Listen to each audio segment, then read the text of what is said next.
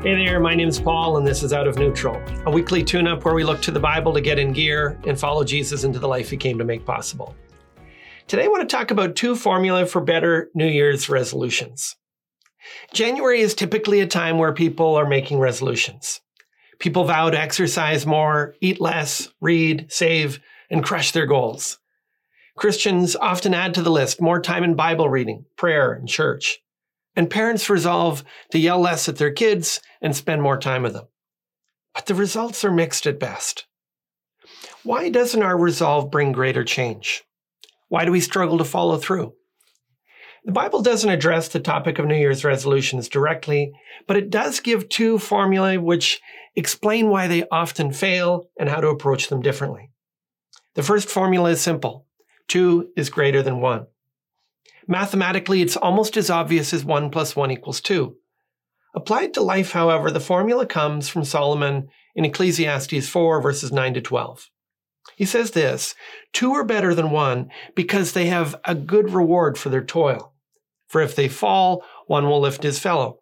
But woe to him who is alone when he falls and has not another to lift him up. Again, if two lie together, they keep warm. But how can one keep warm alone? And though a man might prevail against one who is uh, alone, two will withstand him. A threefold cord is not quickly broken. Now, independent Lone Ranger North Americans are notorious for ignoring this formula. Instead of just vowing to exercise more, why not find someone to exercise with you? Instead of just deciding to eat less or read more, why not ask if someone can share your struggles with eating or reading or saving? So they can lift you up when you fall down and celebrate your successes when they come. Instead of just trying to spend more time in Bible reading, prayer, and church, why not find one or two others who can share that pursuit with you? For a Christian, those decisions are reinforced in weekly worship, but made more specific and personal in regular small group fellowship and in relationships with individual Christians who can pray for you and support you. You alone with your resolutions is a recipe for failure. Look for one or two others to join you.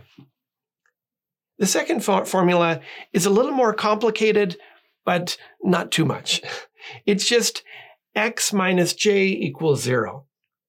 If x represents any of the ways that you'd like to change or the things you'd like to accomplish, and J stands for Jesus, the formula says whatever you try to do without him results in nothing. It comes from Jesus' words in John 15, 5. That's where he says, I'm the vine, you're the branches. Whoever abides in me and I in him, he it is that bears much fruit. For apart from me, you can do nothing. Apart from Jesus, we can do nothing. Now, by apart from him, he means apart from a personal relationship with him. A relationship where we receive his love by faith and respond to that love by loving others and obeying his commands. If that doesn't describe your life, your connection to Jesus is the place to start. Did Jesus really mean we can do nothing apart from him? Obviously, there are plenty of things that we can do. But there's nothing of lasting significance or ultimate value that we can do without him. We need Jesus for real change. We need an abiding relationship with him to fuel genuine transformation. How are these two formulae functioning in your life? Have you, have you factored them into the resolutions that you're trying to make? Start with Jesus and add others to your plans for the new year. If this is new to you and you think it's something you'd like to explore, I've written a free 12 week course called The Unstuck Life that walks you through the essentials of Jesus' teachings in daily bite sized messages you can read or watch by video. To learn more, go to gracebc.ca forward slash get unstuck. That's all for this time. Today's video has helped you get out of neutral. Leave a comment, share it with your friends, and subscribe to join us on the journey.